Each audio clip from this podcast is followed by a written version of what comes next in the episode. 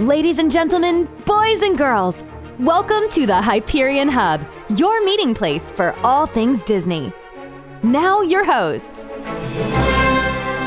Hello and welcome to the Hyperion Hub, your meeting place for all things Disney. I'm John Alois and joined by Sean Dagenhart Here, here. and John Redling Schaefer. Hey there. I hope you're following us on social media. You can find us on Facebook, Instagram, and on Twitter. We're at Hub Hyperion. We like to start our show off with our Disney views, and this week I want to remind everybody to go ahead and send us your stories. You can email us at podcast at thehyperionhub.com. We received an email recently from Jaron who actually alerted us to our guest last week and this week. He had heard Jim Sarno speak locally and he thought he'd be a great story, and he is. So we just want to remind everybody to go ahead and send us your stories. We'd love to hear from you. If you have an interesting Disney story, we'll definitely talk about it on the show. We would like to find as many people and your unique stories as possible. All right, on to the second half of our interview with Jim Sarno. If you remember, he was part of the opening team for Epcot Center, and he also helped reimagine and redesign Fantasyland at Disneyland. We'll hear those stories, and he also shares some of his favorite memories from some of the legendary Imagineers he got to work with. Can you go back to uh, some of the Harriet stories? You guys were so close. She was there from the beginning, so she worked on early Disneyland. I had Yeah. read a story about her receiving some original Disneyland attractions or, or something that she worked on in Fantasyland, I believe. Okay. Harriet and I became like family. And, you know, we got a lot of perks. They gave you wonderful little trinkets. You know, you weren't getting a lot of money, but boy, they sure knew how to treat you so that you felt like you're getting something nobody else did. So, of course, Harriet worked on Storybook Land, you know, the boat ride, the windmills that came from the story, The Old Mill. And I live on Old Mill, and she lived on Olive Mill. Oh, great. So here it comes back around. Well, when we were redoing Fantasyland, a group of people went down. They were demolishing and redoing everything. And they brought back the windmills from the original Disneyland, two of them. And they gave them to Harriet. And Harriet was a Southern belle, as sweet as could be. She thanked them. Oh, honey child, that's so sweet of you. And when they left, she goes, What the hell do I? I said, Harriet, that is original Disneyland. Nobody has that. She goes, Well, I don't want them. She says, You take them home. wow. So this Holy is cow. how it went. Yeah. Nobody has ever seen these. I've had them forever. And I think, well, how can you get rid of original Disneyland from Storybook Land? Mm. So behind me is another good story. You see the Pirates of the Caribbean. On the side where the circles and ovals are, those are small thumbnail sketches that Marc Davis drew. Hmm. And one day, Harriet needed to work on an animation desk. So from the warehouse, they bring her an animation desk and it's full of cobwebs and dust. I said, Harriet, let me clean it off for you. Oh, no, no, no. I said, please let me. I'm cleaning it up. I pull out a drawer and these thumbnail sketches fall out of the drawer. Well, I knew they were pretty important. I said, Harriet, look what was it? She goes, Oh, that must have been Marc's desk. Wow. Oh. I said, Well, I think they are. I said, What do I do with these? She goes, Nobody has missed those for how many years? Been sitting in the warehouse. She goes, You found them, they're yours. Whoa. I said, Well, I'll take them and I'll and we're working with Marc. I said, I'll take them to Marc and have them sign, you know, so they're authenticated. She goes, Don't you dare. He'll tell you they're his and you'll never keep them. so I didn't bring him to Marc and I had him put in this signed Marc Davis lithograph uh, to authenticize that, yes, Harriet Burns told me those are the sketches he showed Walt to get the pirate ride started. Wow. Oh. and wow. they're just in a desk. Imagine They're in a how much, how many treasures are lost somewhere. Wow. So many things were expendable. They just Sure. What know, was the was story not- of the the Mary Poppins uh, um, Snow globe. snow globe uh, that was thrown away that a janitor found that eventually made it into Mary Poppins Returns. Um, so yeah, there are there are treasures out there that people don't even yeah, realize. a lot of this happened. Harriet, um, when she passed away, I became close to her family, and uh, she lived in Montecito, and now I live in Santa Barbara. But she passed away before I got here. But uh, her family and I became very close, and so when I went to the house to get ready to do the memorial for her death, um, I saw a cage that always sat on her desk. Well, this was the cage that Walt Disney gave her with Joker in it.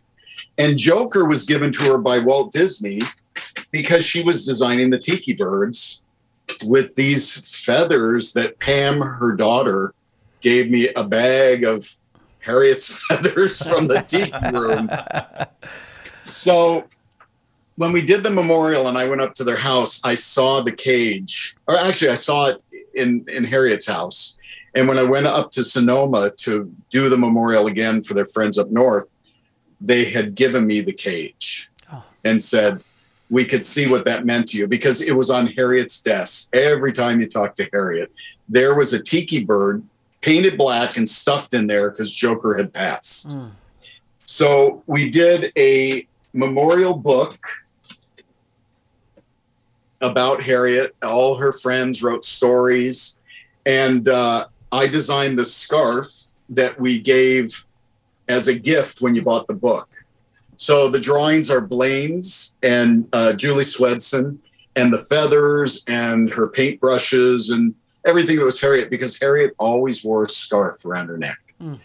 Uh, she wore gloves when she drove in. She had pearls on. You know, she was Donna Reed of the model shop. Southern Belle, Southern Belle.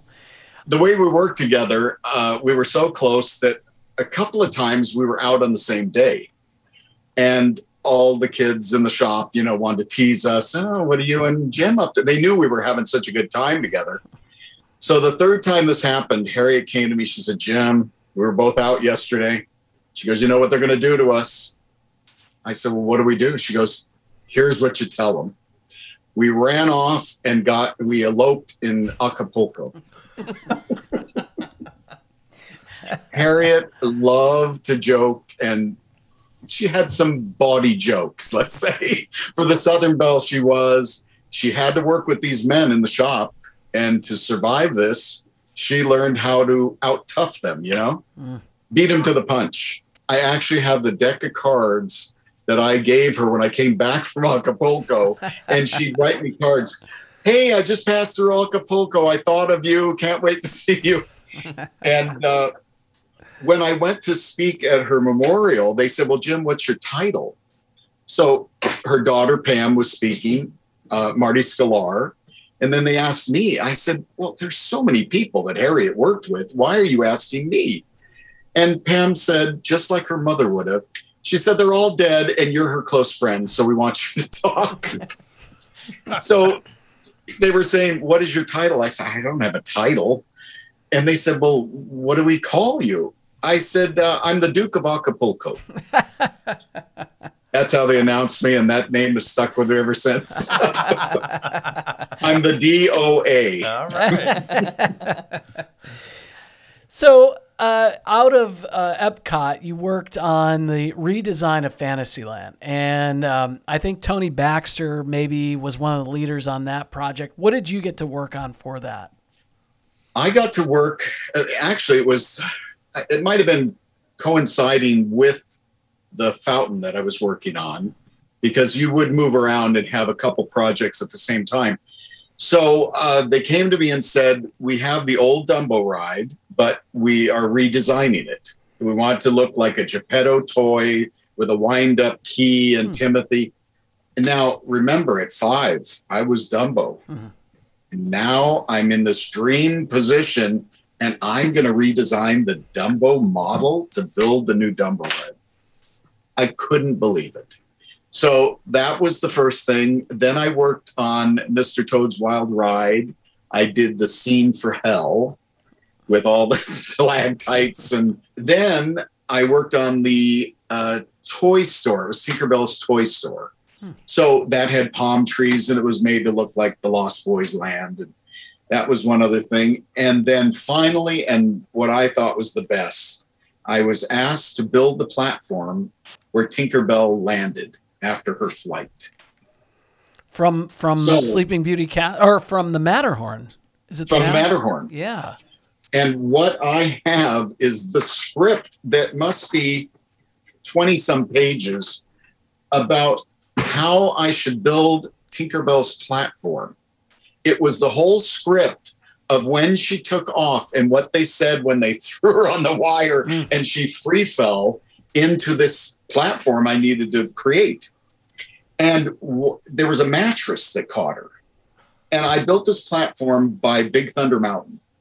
So she came down, she slammed into this mattress, and she was not a young woman, and she was pretty much a recluse. She got out of her apartment, got on the bus, went to oh, Disneyland. she she was a circus performer, I believe. Right? Yes. Yeah. An She was very lady. tiny and elderly. hmm And there's this whole script of what you say to Tinkerbell when she lands. What a great flight. Oh, the crowds loved you. Oh, that was the best flight of your life.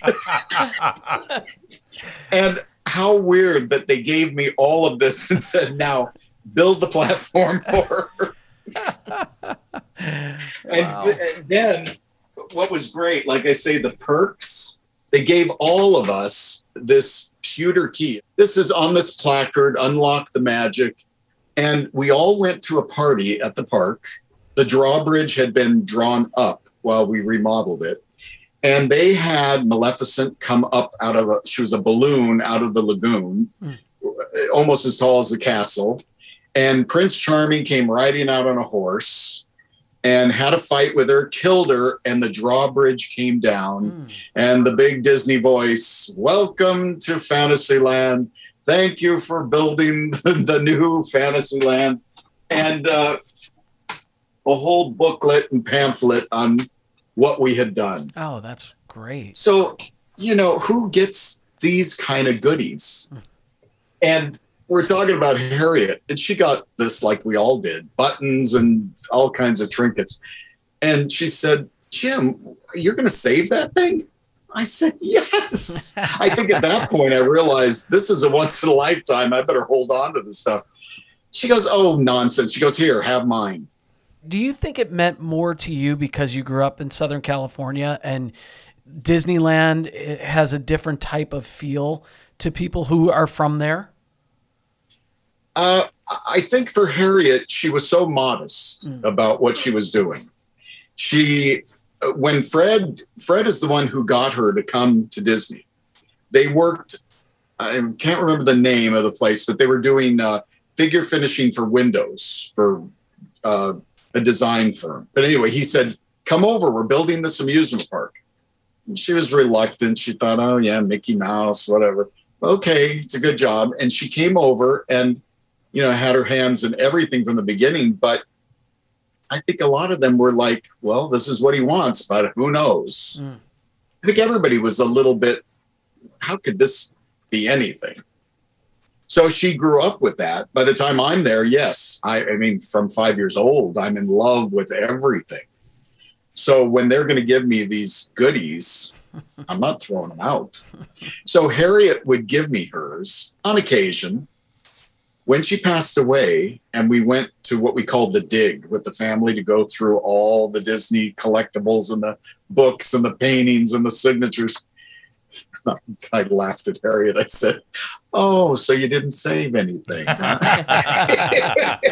she had plenty Can I can I ask you a question regarding the uh, redesign of Fantasyland? Tony Baxter has said, and and I can't even imagine what this feels like, but at one point, all of Fantasyland is completely torn apart. You know, there's walls blocking the view from the crowd. yeah But he looked around and he thought, what have we done? You know, from 1955, Walt's dream, the it's torn apart is torn apart. Now it's much more beautiful today than it was, you know that that uh, medieval atmosphere that was there, and it worked in the 50s and 60s. But it was time Right. for a change. Did It you get to needed it. walk through there and see those walls torn apart? Yes. Uh, the most exciting thing, you know, we had a silver pass. You've heard of this? I guess they still get them. And you could go and bring your friends. For yourself, they encouraged us to go before the park opened. They wanted us to walk around, see how things were designed. Keep in mind, you know, they took us on tours. They said, don't ever build a ride like the um, the pirates. They said it's it's a catacomb. It's down underneath in the damp dank with rats and whatever. I mean, it, it was not something they wanted us to do again. So Fantasyland, when we're doing it back in Glendale, they wanted us to go and see what we were up against and what you were building that was going to fit into what was existing. Uh, so it was wonderful. And I don't know if you've heard about this, but it was probably during the rebuilding of Fantasyland. They had us go down by bus to the park early in the morning. From the studios, they bus us down, and we would be part of the Disney Canoe Club. And we had teams with t shirts, and we would get in the canoes and race around Tom Sawyer Island Oh, wow. and then and get back on the bus, get back to work late. But that's it was a playground. It was fun. Every day you went, I mean, it was a job. You had to be there, but boy, did we have fun. And then they give you an award for being part of the canoe team. That's fantastic. So Pretty wonderful. So what happened uh, after Disney? You, you you got to be involved in other creative endeavors after Disney as well. Can you talk about those? I'm seeing Teddy Ruxpin befi- behind you. I want you to tell that story. Oh, yes. Well, remember, Teddy Ruxpin was designed and created by uh, Ken Forsse, who was my first boss at Sid Marty Krofft. So when he got it going, he called me, said, Jim, come to work with us. So I did when we were first started doing the Winnie the Pooh cartoon, or they were live action mm. shows. And that was in a little shop. He started in his garage, then we went to a little shop. Then Teddy was becoming something. So he knew I could sculpt. He had me sculpt the Teddy Ruxpin, Grubby, the Fobs. And I was there at the very beginning with him. After a while, he wanted me to take over the shop. And it, it, it was very uncomfortable. It- he was becoming a big corporate creator, and there was a lot of money being involved. And he said, Look, we're going to cut you into the company you're going to have shares you'll be very wealthy but you're just going to take over quietly i said i can't do that and it involved a friend of ours who'd been with him from the beginning i said i'm not going to just take over. I said you've got to tell your buddy what's happening. I can't do that jim. I can't do it. I said well i'm sorry. I can't either. So i left. And you know it's integrity and i felt good about it but with ken and i who were friends it was really it wasn't it didn't feel good. So he went on and the success was all over the place and i saw him at a party years later and i talked to him. I said ken i just feel horrible that i didn't stay with you. And yeah i'm sorry about that. And he goes look i need to apologize to you. I got caught up in the money. I didn't know what i was doing and you were you were absolutely right what you did and we became friends again. So now there is a movie coming out by Billy Tuma, who is coming out with it this year, I think. Uh, a whole movie on uh, people who worked with him and the whole story of how Teddy Ruxpin wow. came to be. That's awesome. So that was pretty wonderful. And uh, then I got called by some friends who worked at Disney who were working in Las Vegas because they were becoming very themed there. And they wanted a pirate like casino. Bob So Gurr. Treasure Island. Bob Gurr. And so they were doing um, this is David and Comberdine Holtz. They were doing all the props to make it look like a pirate village, inside and out. And at the time, they had bought everything all over Europe, Morocco, but they couldn't do the installation because they were going to Kuwait to build an amusement park. Jim, can you fly out with us and take over? So I flew out to Vegas. I hadn't been there in years. And as we're going down the strip, I see Treasure Island, bigger than life. I said, That place? They said, Yeah, we've got the warehouse filled with everything you need. You're going to have to make some pirate flags and maps and all kinds of trinkets, but you got to help us. And I was thrilled. So there I went to Vegas and worked there for the summer and made it look piratey. That's great. And then, so then from that point on, I believe you've you've taught, right? You've become a teacher. I became well. I moved. Well, actually, I was doing studio work and then some of my own things, and then I said, you know, I've done the studio thing, and this has been great.